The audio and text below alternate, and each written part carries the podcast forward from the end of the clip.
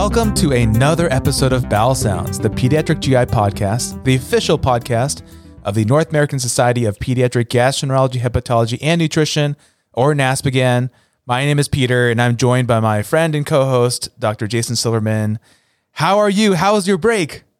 I'm well, Peter. Thank you. I'm disappointed to be back at work, to be honest. It was really nice to have so much kind of concentrated time off. I don't have anything exciting to share about it. It was a real low-key staycation, but it was nice to have lots of downtime, watched a bunch of movies, had some lazy time with the kids, played with the dog. Nothing to write home about, but it was really, really nice to just have an extended time off. But how about you, Peter? We talked last time about your upcoming cruise and that you had convinced your mother-in-law to go on this cruise. Mm-hmm. You had your daughter, obviously, was having her first cruise. Yep. How did it go? Well, so I guess, first of all, I mean, I'm very happy to see we both made it to 2023. And yes, that's what a year it's been so far. So yeah, we went on a cruise, and I would say that it was successful. I mean, the biggest skeptic, my wife, was about to book another cruise before we left, because, you know, they try to like really give you incentives to book another cruise. But I don't know. I could go on forever. Everything was smooth. No one got sick.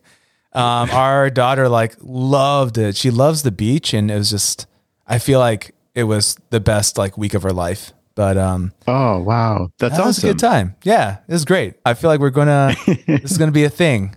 Oh wow. Well, I'm glad it all worked out and that you had such a good time.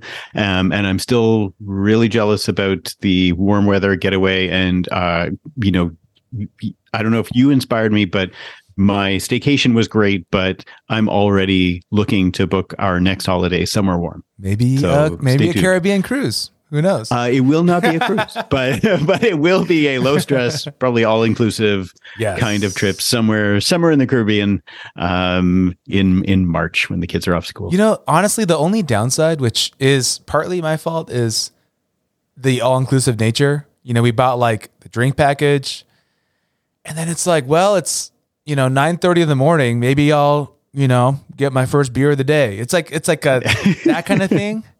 So that to me was the one downside, which is my fault. I just wasn't mentally prepared to really be disciplined about. I mean, you can eat 50 times a day if you wanted to. Yeah, I remember the cruise we took a few years back, and seeing everyone had a huge dinner. And then you go to the nightclub or you just walk around the deck for a little bit, and then they're setting up for the dessert buffet, but dessert buffet is not actually just a dessert buffet. It's also where you could have basically a 3-course meal. Right. Again, and who really needs to eat all that? But I hear you. You have to do what you want and feel like you want to be doing or need to be doing, and ignore the fact that it is available 24/7. It's a me problem, but then also every all inclusive situation you're trying.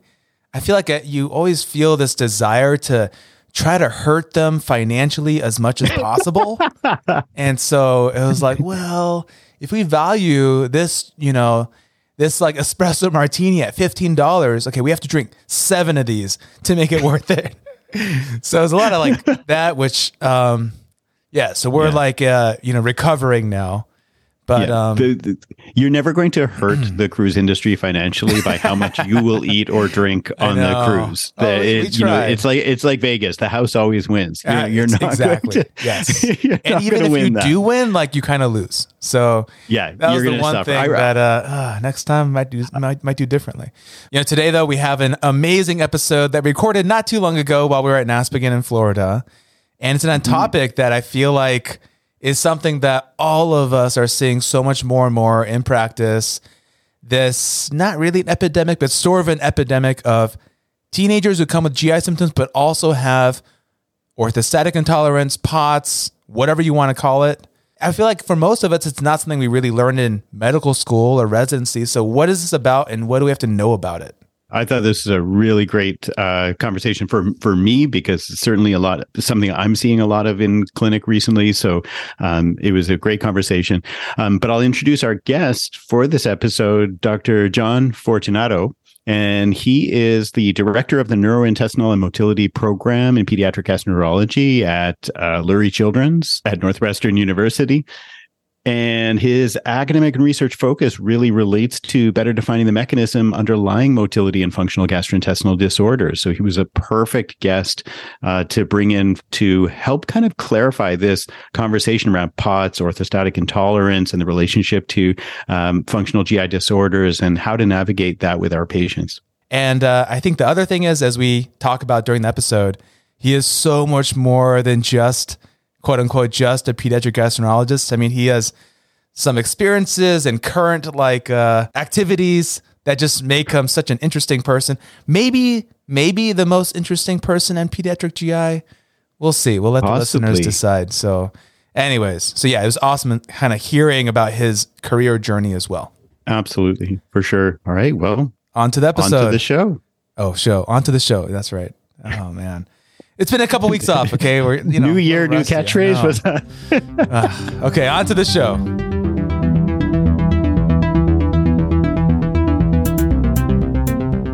Dr. Fortunato, thank you so much for joining us on Bowel Sounds today. It's truly an honor to have you here with us. Oh, my pleasure. I appreciate the invitation. Oh, you're welcome. So we're going to start with perhaps the most challenging question for some of our guests. So for those listeners who may not know you, how would you describe yourself in only one sentence? The first word that kind of came to mind was almost chaotic, but I'll try to think of something more meaningful.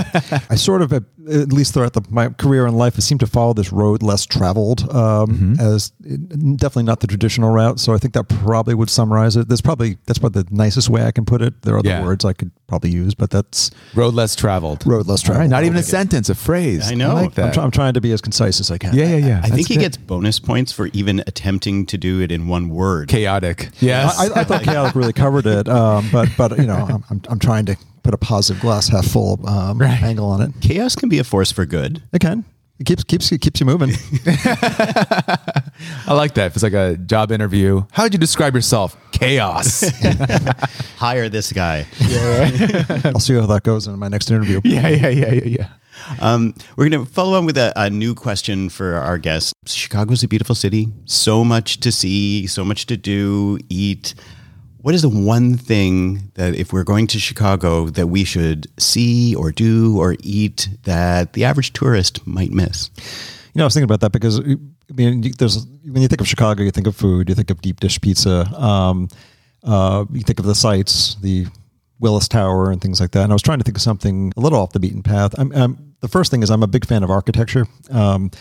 And actually, this is very touristy, but my son and I enjoyed this. There's a boat tour on the river that actually goes through the whole history of the city and describes the buildings both kind of chronologically. I actually live literally around the corner from Frank Lloyd Wright's studio in the Oak Park area. And so that's my personal preference is I love architecture. And so certainly take the architectural tour, but if you really want to look at something a little more unique, come into the western suburbs, and it's the architecture from the 1910s, 1920s is very geometric shapes, and to me fascinating. So that would be my plug for Oak Park.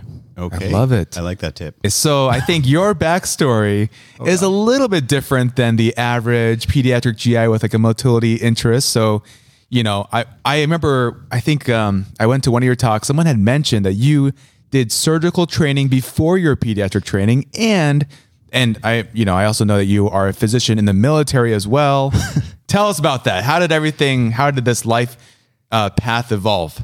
Well, hopefully the word chaos makes sense now. Yeah, exactly. It's very interesting how things evolve over time, and you kind of learn from your past experience. But I was pretty much set on cardiovascular surgery from day one, which is probably not a good thing. So my recommendation for the future, not to jump to that question, is think very carefully and try everything out first, play the field. And so to speak. And, that's what I was going to do. So I did my surgery medical school work and did some research in medical school and did my residency at University of Chicago.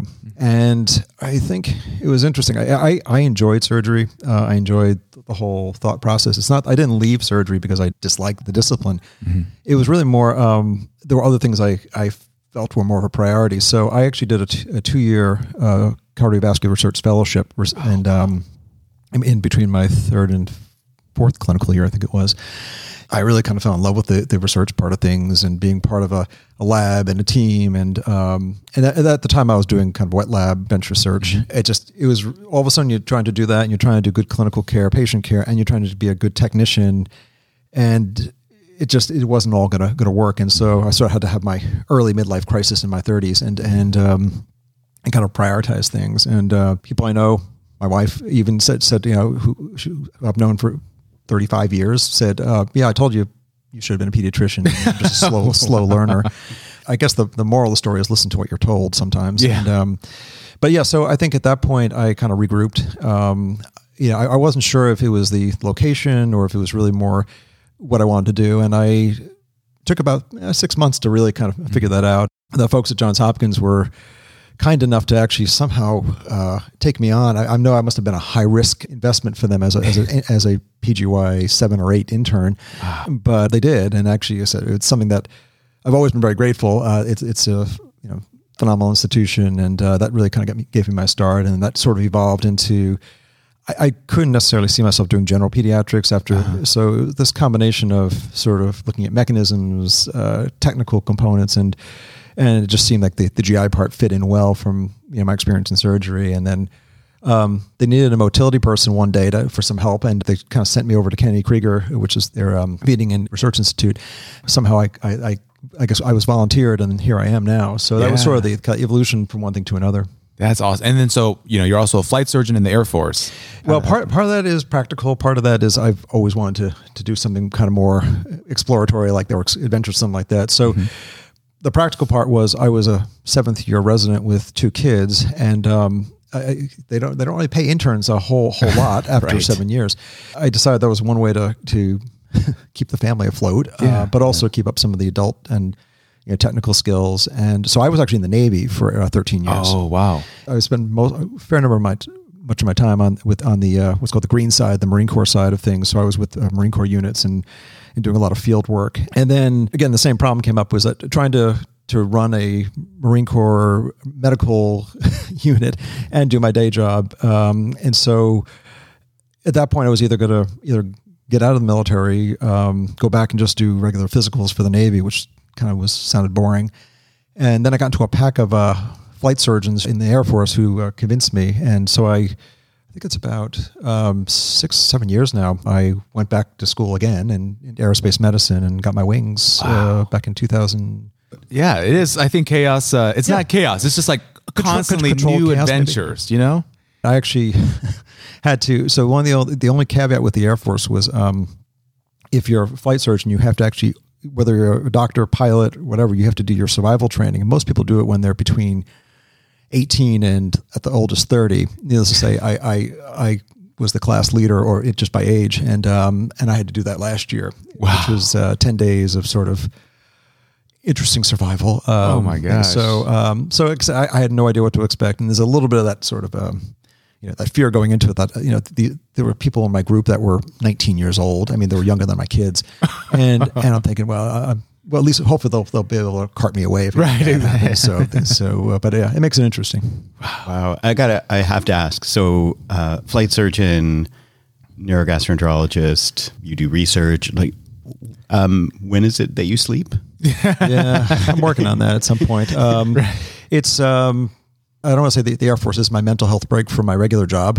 But it kind of is. And I think the thing that we actually have a group, I'm at Wright Patterson, with the 445th, and it's just a great group of people. We play well together, and we can be crazy together, but it's so I think that's where it becomes almost addictive that you have a team like that. And so, I mean, yes, they do pay me technically, but I really enjoy it. I enjoy flying. I enjoy working with our people, and I think that's kind of what makes work fun, whether it's at my day job or my sort of weekend-ish job, so to speak. Right. And as if that were not enough, you're also an entrepreneur, and now a business school student, right? MBA student. Yeah, I'm about almost two thirds done, and I think that's it's actually fun. You know, when you get older, you know, it's more fun to be in school, learn things. It's a different perspective, right? And Kellogg has been great. I mean, it's been very much a collaborative type of thing. And it's a certain every business school has its way of doing things. Some are more didactic, and some are more group oriented. And this is very interactive, and so I'm collaborating with people. Mostly younger than me, and with some of the faculty. It's fun because, again, it becomes that, these different sort of circles or teams that you have. And so I can step into that world, and it still connects very much with the neurogastro world, but it's also looking at, the idea of commercializing technology and their expertise and it's a very respectful collaboration. There's a lot that I don't know. There's a lot that they don't know. And I think it's just bringing kind of these interesting teams together. So yes, I still have a midterm exam in 2 weeks, which I gotta be honest, I'm a little behind on, but it's been fun. And it's a different perspective than when I was, trying to get into medical school like thousands of years ago. Right. Wow. That's very cool. But so you mentioned, neurogastroenterology and motility work. How did you get into your interest in the orthostatic intolerance and dysautonomia and their relationship to GI symptoms? Yeah, I think, like most things, it was an accident. I mean, the true story is I was in North Carolina where I started my career, and we had a patient who came in functional pain, nausea, and I just, it was interesting. I just asked, well, anything else I need to know about? And he said, I faint once or twice a week, but that's not in your arena. And I thought about it for a second. It was very eye-opening because what it really kind of underscored is when you take a siloed approach to things and you're not looking at the whole picture, you kind of miss things. And so we talked a little further, and again, it sort of seemed like there was that the Venn diagram intersected to some degree, that there were GI functional symptoms and there were orthostatic dizziness symptoms, and correlation doesn't prove causation necessarily, but certainly there seemed to be some connection with that. So then I got into another crowd, or a bad crowd of cardiovascular or autonomic people, and we just started to kind of dig a little deeper with that. And I think the helpful part was, what causes motility disorders? And that's really meant to be a facetious question. It's just, there's so many avenues for things, in terms of cause effect. As we dug a little deeper, and I had the cardiovascular background, this is the first time it actually helped a little bit, because we started looking at not just orthostatic issues, but like heart rate variability and other parameters for cardiovascular instability. And we started to define phenotypes. And that's sort of how one thing led to another, is that we're seeing some patients actually have a combination of things that really go into this, more somatic type symptoms, dizziness, lightheadedness. And then there's, we talk about the biopsychosocial approach. It really it stands true with this, because a lot of those patients have longstanding symptoms that don't get recognized for a period of time. They develop more increasing anxiety because of the, functionality issues and quality of life issues, and then their GI issues, and it's just trying to kind of connect those dots, so to speak, between what causes what, or if you can actually do that. Right. No, that makes a lot of sense. Yeah. So leading into our topic, so I think the first part is defining what exactly it is we're talking about, because I think people use some of these terms interchangeably, especially things like orthostatic intolerance or vasovagal syncope or POTS, postural orthostatic tachycardia syndrome. And so how do you, what are we talking about here? How would you define those, and how do those relate to dysautonomia? Yeah. So I think the easiest thing is to start with the basics. Go back to medical school, signs and symptoms, or symptoms and signs. So orthostatic intolerance is a symptom. If I dehydrate myself and stay out too late and I get up in the morning and stand up and I'm dizzy, I have orthostatic intolerance. Yeah. It's like this morning. Yeah. That's about to say, and, so that really is a symptomatic presentation. Do people with POTS, syncope, do they have that manifestation? That they do, but there's other manifestations that go along with it. So really, I think towards practically putting it together, when you're interviewing patients or doing a history, you're interviewing taking a history for orthostatic intolerance. Do you get dizzy when you stand? Are you lightheaded?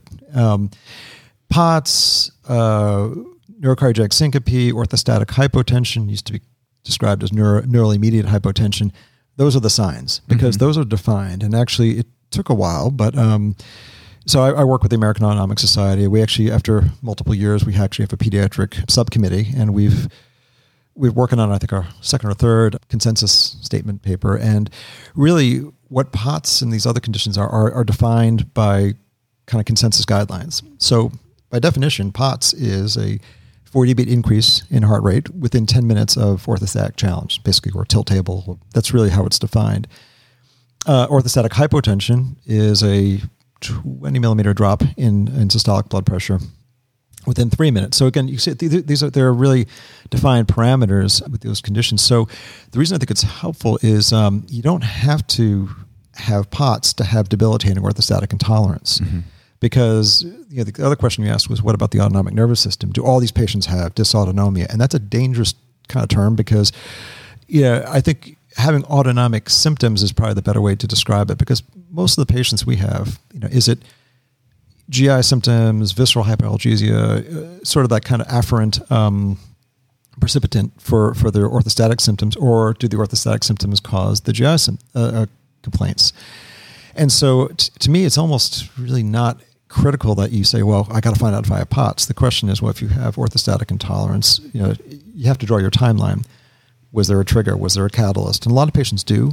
Some patients will tell you, I got a stomach bug on Christmas Day and I haven't been the same since. So really getting that sort of timeline of things and that chronology is important. POTS gets thrown around a lot. It's like I got a little touch of the POTS. Well, right. to have POTS, you really have to have those cardiovascular parameters. So OI is becoming really the better term to use, but it's still not well adapted because POTS is easier to say. If you Google POTS, everyone, you'll find 1,000 hits on that. Right, yeah. Right. And on social media. And that's another topic. That's exactly. Well, actually, it's interesting because that has become a real serious, I won't say epidemic, but a problem because, you know, social media is nice and everything for connecting with people, but sometimes there's a lot of misinformation that goes out. Again, this is a little bit off topic, but you know, a lot of our patients who have really debilitating symptoms, there's been this thought, well, we just need more fluids. We can all get central line placement, and which is something we commented on in our consensus statement that we do not recommend that. It's dangerous, and again, you have to case by case look at the circumstances, but you know. People don't necessarily die of POTS. They die of complications from some of the treatments or, in that case, line access. I wanted to ask, because people do talk a lot about POTS on social media, and we all see patients where they walk into the clinic suspecting that they have POTS. And I'm seeing increasingly people raising questions of, hypermobile EDS, or, mast cell activation syndrome. And there seems to be almost this confluence of these relatively rare, but maybe harder to define or somewhat nebulous conditions. Are you encountering that? And what's your take on that? Yeah, I think the first thing is, this kind of gets back to sort of my interest in the technology and patient-reported outcomes, that you have to get the whole picture. And it's hard because, if you have 20, 30 minutes to do a history and you're going through all those comorbidities, you spend half the time doing that, and then you have to figure out the plan in the last 2 minutes, or you run an hour late in clinic, which is kind of what we're notorious for. But I think it's relevant. Ideally, what I'd love to be able to do is collect that data kind of in a user-friendly way in advance. And that's, we try to. We send out a whole packet of symptom intake and patient report outcomes measures. We do the nausea profile. We, as a team, we discuss this in advance. We try to frame kind of what we think is going on. So to answer your question about the comorbidities, we're seeing tons of Ehlers-Danlos, so much so that I do Brighton test on every single patient I see, because it takes 2 minutes. If it's unremarkable, it's unremarkable. If someone is way hypermobile, the other things that go along with that as well, very refractory constipation, colonic dilatation issues. And so again, this is that whole notion of, you got to have all the dots to connect the dots. And I think if you wind up, if you see someone with abdominal pain and refractory constipation, and you're thinking just, scope or manometry test, you're missing that whole picture. We do a mental health screening. Anxiety just goes hand to hand with this, not because anxiety is causing all the symptoms, but it's within that kind of spectrum of everything. You mentioned mast cell activation. That gets sometimes a little more dangerous attention. It's like everyone has that and POTS and a little touch of EDS.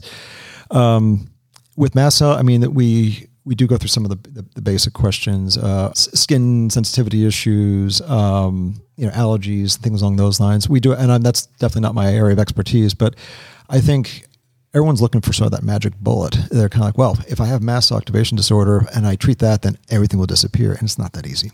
The longer a patient's sick, the more deconditioned they get, which compounds their orthostatic symptoms, which make their GI symptoms worse. And they either lose weight, gain weight. And so really it's kind of, you know, working, it's not linear. It's very three-dimensional, so to speak. Yeah. I mean, it's like you were saying before, it's like, you can't just stay in your silo.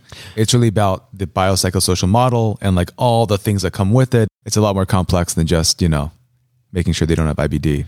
Right. And I hope we're evolving medicine-wise into more kind of multidisciplinary integrated clinics. We actually have kind of reframed our motility clinics into interdisciplinary psychology, nutrition, GI.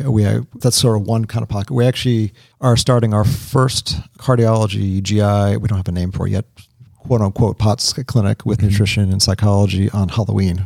Seems Bitterly ironic, actually. But, I think that's really one of the first to do that, where we, you know, we can have a conversation real time with our cardiology colleague sitting next to us and our dietitian and our psychologist, and work instead of me sending a message to the psychologist to, you know, rule out mental health issues. It's more of a, you know, how does that impact the big picture? And I think it's more fun. Again, it's that team approach to clinical care and research. Right.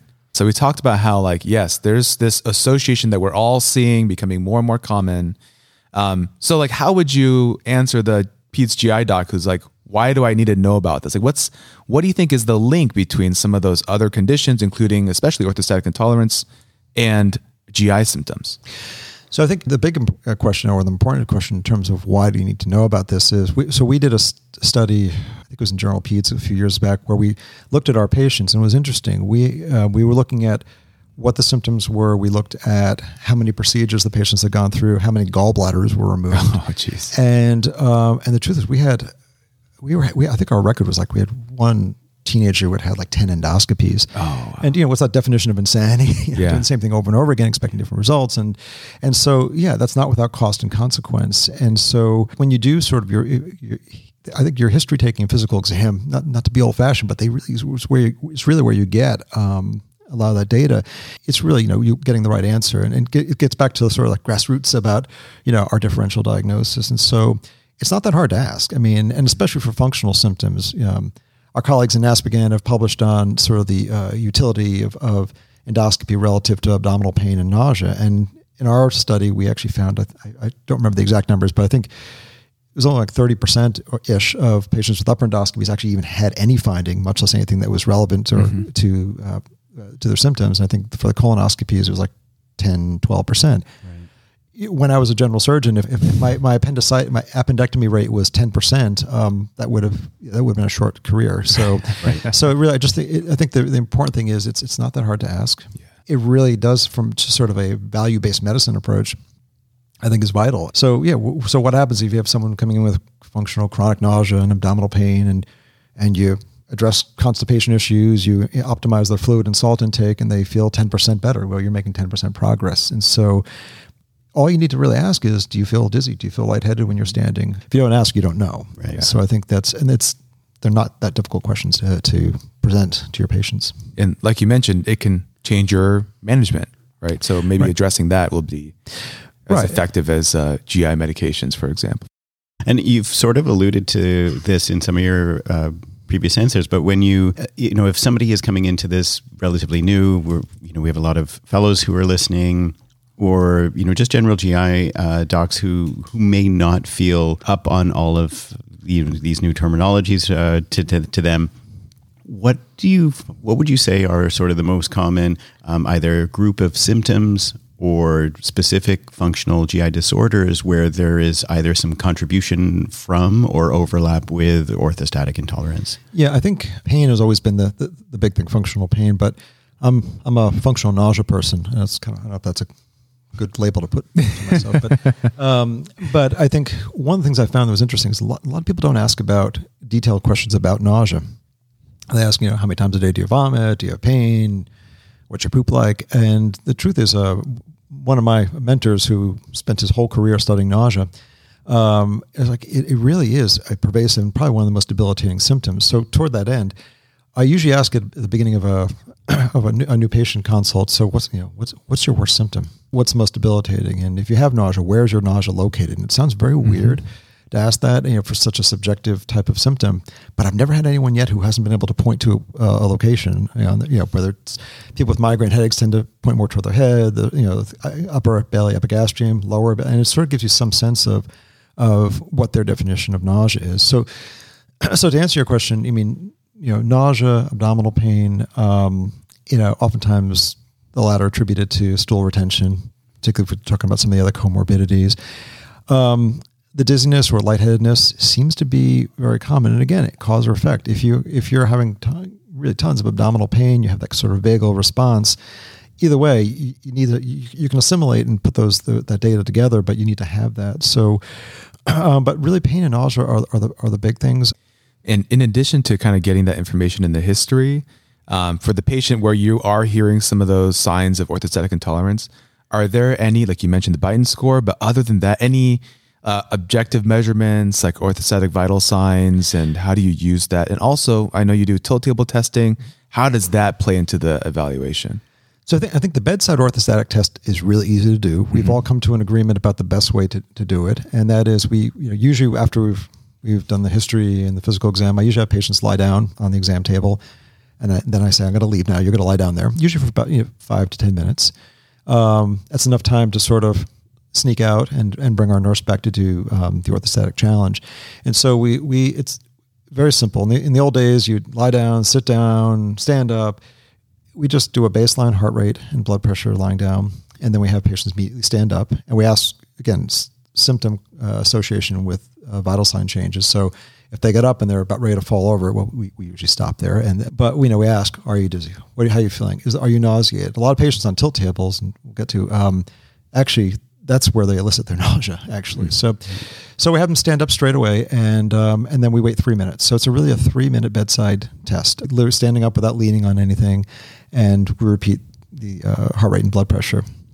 Now, is it a perfect test? No, but you can. Do you need to have a 40 beat increase to say you really have a condition or not? No, I think if you see a patient whose heart rate goes up by 30 beats per minute, even though it's not technically POTS, and they're symptomatic and they're cold and clammy, that's important data that you can get real time. The tilt test is sort of like whenever you do a diagnostic test, what are you looking for? What are you going to do with the data? And yeah, we think about that before we do invasive procedures, but with a tilt, it's the same type of thing. The cardiologist will say, well, I don't need a tilt test necessarily to diagnose POTS. And I would agree with that, but really part of the reason we have our own tilt lab now in motility is not to say, oh, you got POTS, have a nice day. It's really more to, again, see what the cardiovascular changes are over that period of time. Yeah, we do want to define POTS or orthostatic hypotension. Number two, we're using sort of more of a Likert scale to actually monitor symptoms. So we do that. We try to figure out the optimal time. We don't want to ask people how they feel like every 2 minutes. Otherwise, it's not going to be accurate. But we do that baseline. We do that when they're tilted, and we do that when they're supine again. We monitor their gastric rhythm. So yes, we do electrogastrograms, EGGs, and I think that's always been a question about what's the value of that test, and we're still in the process of figuring that out. But I think when you see a demonstrable change in symptoms from supine to upright, and nausea goes from a 1 to a 7, and then you're seeing a normal rhythm going to a tachygastria, again, it sort of helps put it in context and put some objective measures to things. And so that to me is the value, is not just doing a tilt test to say you got POTS, but to see, can you reproduce symptoms? And if you do, what are those symptoms you reproduce? Because that sort of gauge gives you a sense of, chicken and egg to some degree. And then do we focus on motility issues in the stomach, or do we address the orthostatic issues and then reassess? The other thing we are doing now is we're incorporating heart rate variability in our testing. Heart rate variability is sort of a kind of biomarker of general health. And so it's not specific to say, well, you have stomach pain because your heart rate variability is off. But again, it's another biomarker. Right. It's very easy to calculate. And I think it just, again, gives the whole picture with the other data that we get. And I wonder, do you feel like that having that kind of more objective data goes a long way in trying to explain what the underlying kind of mechanism or pathophysiology of this disorder is to the family? Yeah, I think it's important to be very transparent, and I am. Yeah. I don't go in there saying, well, yeah, I know you got this, and so this is a humble sport that we're playing. Right. But generally speaking, I kind of go through my thought process I think what's helpful is, knowing 80% of what's going on with the patient before I walk in the room is actually very helpful, because you use that time to sort of qualify some things and just clear some things up, and then say, okay, this was my hypothesis, this was my suspicion beforehand.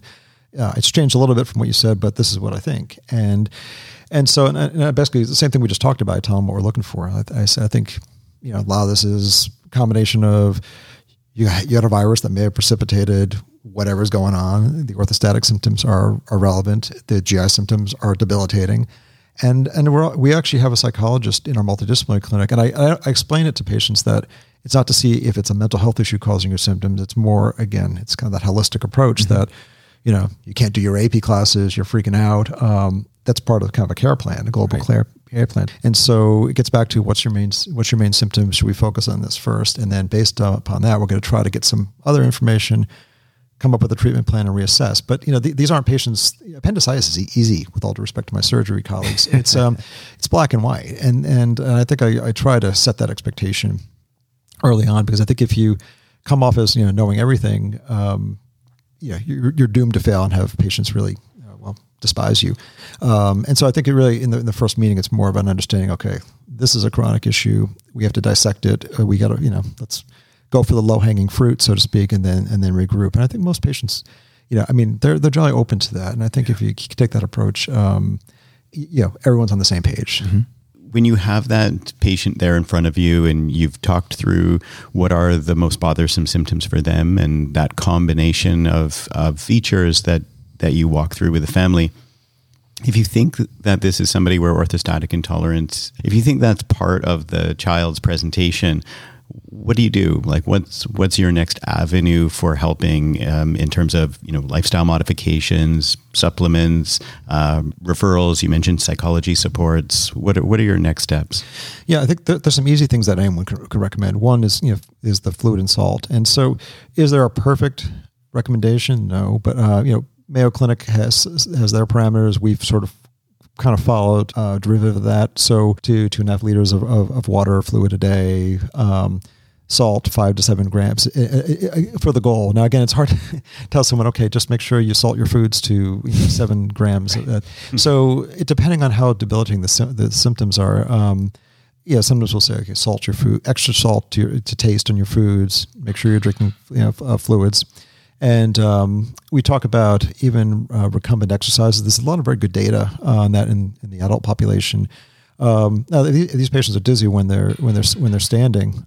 Ask them to go on a treadmill is probably not an ideal circumstance. So we think about recumbent exercises, rowing machine, recumbent bike, swimming is an outstanding exercise, and we pace it based upon sort of the severity of symptoms. And so, I think the fluids are to me a no-brainer. Worst case scenario, you pee a lot, and that's okay. Same with the salt. The other thing is compression. So we're in Florida, Kennedy Space Center. Interesting thing about astronauts is astronauts get POTS when they, so to speak, or orthostatic intolerance when they come back, because despite their, and this is an aerospace medicine thing, so I get to enjoy this a little bit. Despite keeping up with their cardiovascular exercises, it's kind of hard to do that when there's, zero gravity. Mm-hmm.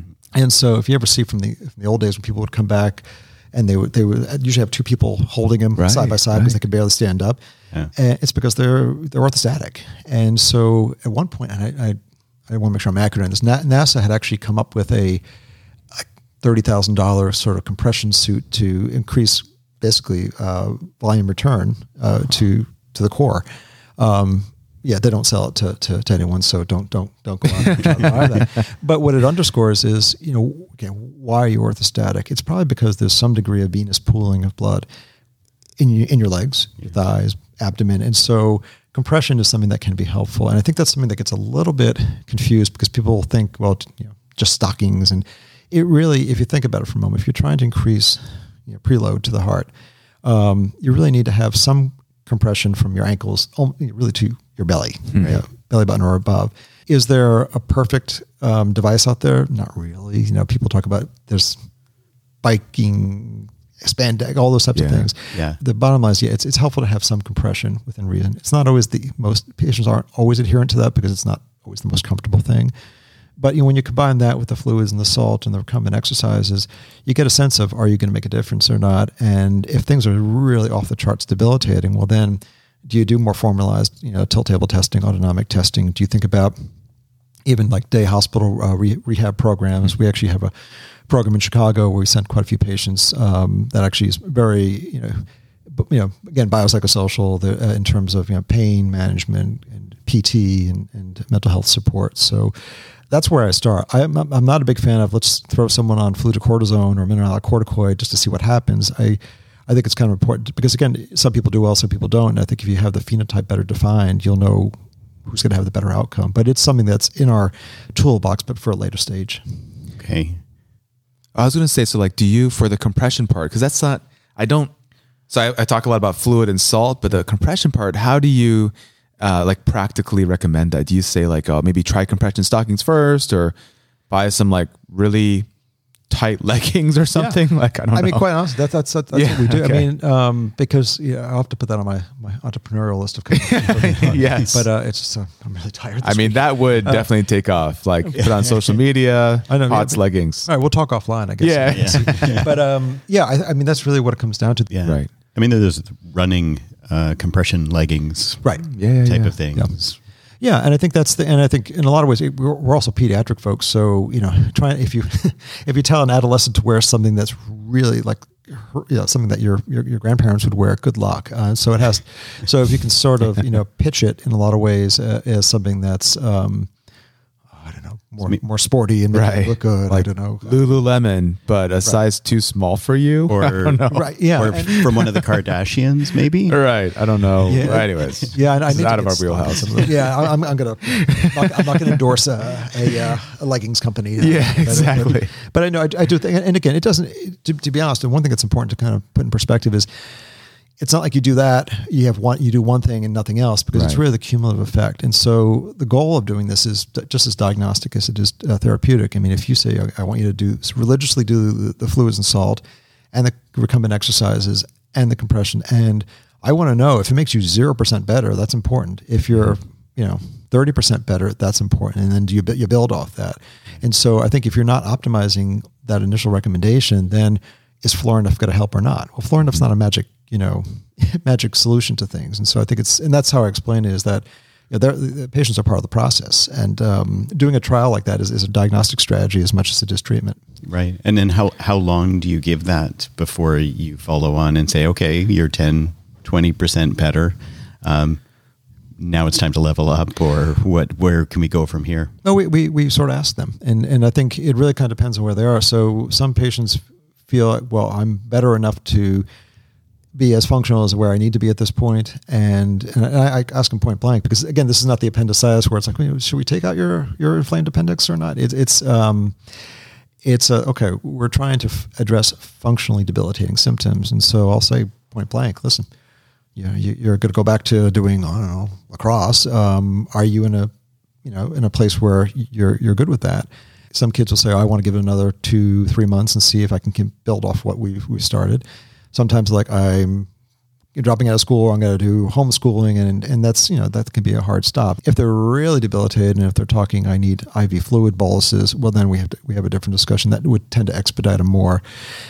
When I say aggressive, just a little bit more of a thorough diagnostic workup, because I don't want them to go that route of, I need an IV constantly. Then that's a trade-off for other circumstances. If we're thinking more about, okay, maybe they didn't respond, the more severe side. So you mentioned fludrocortisone.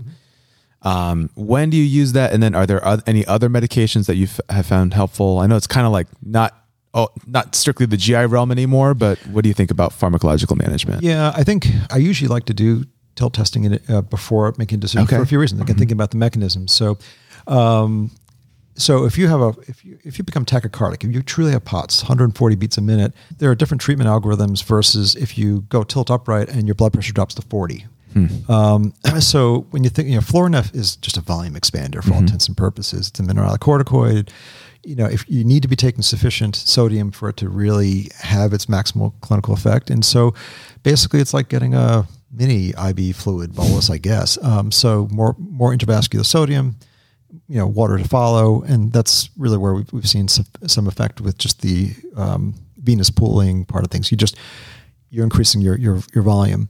So I think the best equation is your cardiac output. I mean, when you think about it, you know, your heart rate times stroke volume. And so, you know, patients who have POTS, basically, POTS is a normal adaptive response. If the tank is low, if your stroke volume is effectively low, you know, your heart rate should go up. I mean, so what may be causing POTS? Well, your effective stroke volume is low. Your body doesn't like that. You shoot out epinephrine, norepinephrine, catecholamines, your heart rate goes up, appropriate response, but it feels lousy. I mean, if you ever, you know, want to inject epinephrine into yourself, it'll make you nauseated. Please don't. But it's you know, something to kind of keep in mind. And so, yeah, that is a normal physiologic adaptive response to those circumstances. So part of the reason, you know, so Florinef is kind of broad strokes, you know, volume expander.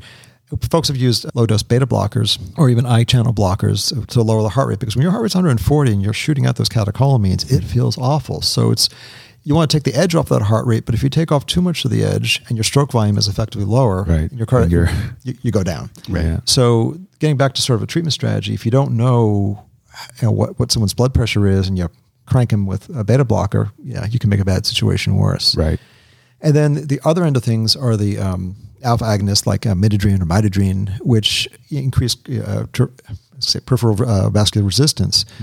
The problem is it's not like it makes your peripheral vascular resistance, you know, tighter when you're standing up, and then it relaxes when you're.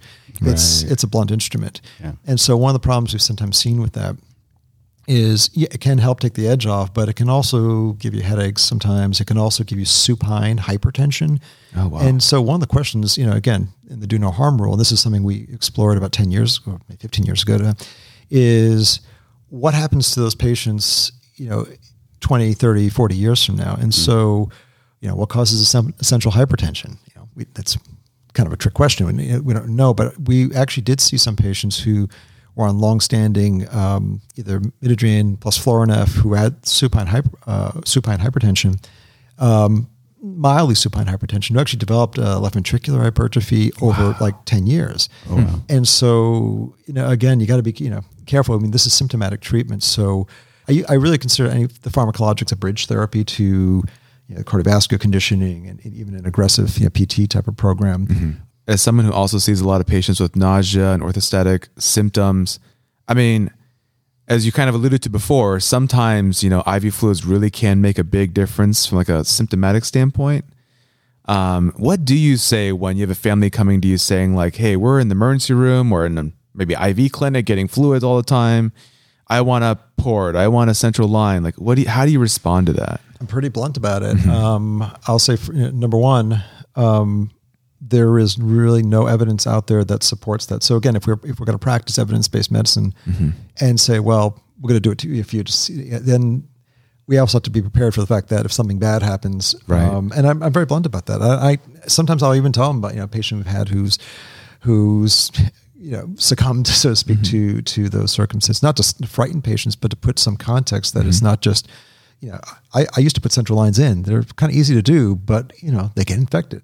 Right. Blood clots. And so I tell them basically, if we have to work on 10 different strategies to get you to a better place, I'd rather, you know, if you're willing to do a central line, you should be willing to do like a 6-week inpatient rehab. I mean, there's this, you know, just throwing that out there as an example, because, you know, it's all well and good if your kid doesn't have a major complication, but if it's your kid, so to speak, that has, you know, Lyme sepsis, and at the end of the day, it's like, well, what was my indication for doing that? Right. Yeah. That's kind of our approach too. I mean, what about, so we sometimes we'll have patients who've asked like, oh, can you like schedule IV infusions and like the infusion clinic, that kind of stuff. And I mean, I think everyone has their own comfort zone and that's like a little bit beyond mine, but how would you approach that? This becomes like this is where you become a politician. I'm not a fan of that. But sometimes I'll negotiate a bridge. Right. So I'll say, okay, if we do this for 4 weeks, I'm just throwing an arbitrary number. Then my expectation is you're going to be doing this, the rehab program or the conditioning exercises. Right. And if that's a bridge to get you to do that, okay, we can negotiate it, but I'm not going to, but I put a firm, stop point on things. And it's not always easy because, when someone feels better with fluids, you want to feel better, and it's hard to, take that away, but it's still, after a while you're not gonna have any access. I'm very cautious about that, and I try to avoid that. But if that's what's going to get us to a commitment to a more durable, robust, long-term plan, it's a lot of discussion. Yeah. But it's more the exception, not the rule. Right. I wanted to ask you, so we've been talking about these adolescents with orthostatic intolerance and, concomitant GI symptoms. And it seems like we are seeing an increased number of these adolescents over time who have this overlap, who have this combination of symptoms. Do you think that's a true increase, or is it just increased awareness and pickup? Do you have an idea of what's happening there? I was going to say yes. I think it's multifactorial. I think, one, we're recognizing it more. I mean, the analogy would be, if you go back a generation or so in terms of pediatric IBD, I mean, pediatric gastroenterologists never did full colonoscopies. You do a Flex-Sig at most, and now that's the standard of care is doing a full endoscopy, and things have changed. And so, could you argue, are we seeing more Crohn's? Are we recognizing it more? Yeah, probably both. So I think the first thing is I think we are recognizing it more. I think it's compounded by the social media part of things, because unfortunately, again, that's the misinformation thing. There's a lot more misinformation sometimes than there is accurate, evidence-based literature. Sometimes. So I think that's the second thing. Now, you could argue, are we seeing, are there microbiome issues? Are there, other types of infectious precipitating issues? Possibly. So I think the answer is, we're definitely seeing it more. But I think it's kind of the three prong. We're recognizing it more. Hope we should be recognizing it more. There are other conditions that we're recognizing more as well. We talked about the hypermobility issues and things that can compound things. I think our job is, patients can Google and social media and TikTok, everything they like to do. And our job is really to kind of bring it in and say, I wish I could say it's, 50% social media, 30% more. I don't know, but social media is still fascinating to me. It's like, I think the technology has evolved faster than kind of our brains have in a lot of ways. And it's dangerous because, people will, make suggestions or say, go see this doctor, they'll give you this. And I think it's important to have support. I mean, for patients, for families, I don't mean to minimize that, but it's also important to have, the right information. And so I do think that's, we're not out of the woods yet. You're talking to two of the authors of our upcoming NASPGHAN position paper on social media. There's opportunities and definitely huge risks. And that's a whole nother discussion, but I think we've all seen it. Yes, there's good parts of it, finding community. And of course there's bad. And so it was helpful for you to kind of walk through everything with us as we get closer to kind of wrapping things up. So one question that we, especially having had such like a interesting career path, something we ask everybody. So looking back on your career as a whole, like what do you think is the best advice that you've gotten, and what advice do you have for our listeners? I think it's important to sort of face every challenge and take every challenge. Mm-hmm. There's a lot of things in hindsight I'm thinking like, my God, why did I do that? But the whole thing is your character is kind of defined by the pathway in which you get there. And so if you ask me, do I regret doing a surgery residency? Absolutely not. Right. I wish I were like 6 years younger, I guess, but you got to take on some adventure in life, and oftentimes you fail. But I think it's really our failures that define us more than our successes sometimes. And so, I'm at this stage, I don't have regrets. I can't say it's been a straight arrow path for me, right. But it's been a fun ride so far. And so I think I still have a little time left to keep doing this. So we'll keep forging ahead. Yeah, that's great. Because I think, as a trainee, even as, junior faculty, I think you kind of, when you're like training, you kind of assume once you get to become an attending, then that's it. That's what you do. But it's really cool to hear. Yeah. So many of the other things people do after that. Let's face it. When I was in class on Tuesday night for my last core class, and I kind of stand out just a bit. I'm the oldest person in that room right now. I'm not that old, I hope. But But yeah, but the interesting thing about it is it could be humbling, but it worked out to be quite the opposite. Mm-hmm. That, you know, some of the students in the class are like, wow, you have experience. And I think it's important to kind of shake it up once in a while. So I would say keep it interesting. And if something seems like it's a crazy thing to do, maybe you should do it. Yes. I love it. Well, and I just like the fact that, you know, you had this very wandering path to where you're at right now, and it's going to continue to wander as you head in different directions because chaos. Yeah. And my middle name. Yeah. Right. But I really like the fact that, you know, even those offshoots or those detours have added to where you're at. It wasn't that you needed to backtrack and back out of something. It was, you know, and it was additive. And it all adds up to who you are now. And so that's important for our trainees and early career listeners to have that mindset that, you know, whatever they are doing is going to add to where they will be in the future. And that would be sort of my parting words of wisdom, is that I think, and I learned this from people a lot smarter than I am, that it really is, you think about it, it's about the journey, not the, you know, not getting through things. And I think early on, even when I first started in my surgery residency, it's like, I can stay up like every other night for 6 years, and I can do this, and then it'll be over. And then I can check that box. And I think that's probably not the best approach. And I think that's what I have learned from making multiple mistakes is, I think it really, you know, it's sort of that process that defines you. And early on I was like, okay, if I could just get through this, then I could do my fellowship, then I could just get through that. And yeah, because no one likes being up for, like, you know, 72 hours at a time. Right. But by a similar token, I think I actually enjoyed my pediatric residency. I know it's, you know, residency is residency, but I think that's what I kind of learned from the whole idea of like, okay, I just got to get through this to, you know, life is short, you know? And so I would say, yeah, it's important even if you're doing a residency and you're like, well, 2 more years I can just sign off and be done. Probably not the best approach. That's what I've learned from, like I said, my multiple mistakes and chaotic lifestyle. Well, that's a great parting words. This has been a fantastic discussion. Like Peter's saying, do you have any final words for our listeners? I think the chaos thing pretty much covered it. But like I said, yeah, you should do what you enjoy and enjoy what you do. And that'll be my last bit of marginal wisdom. Yes. Like Thank you so much. It was great to talk to you. Absolutely.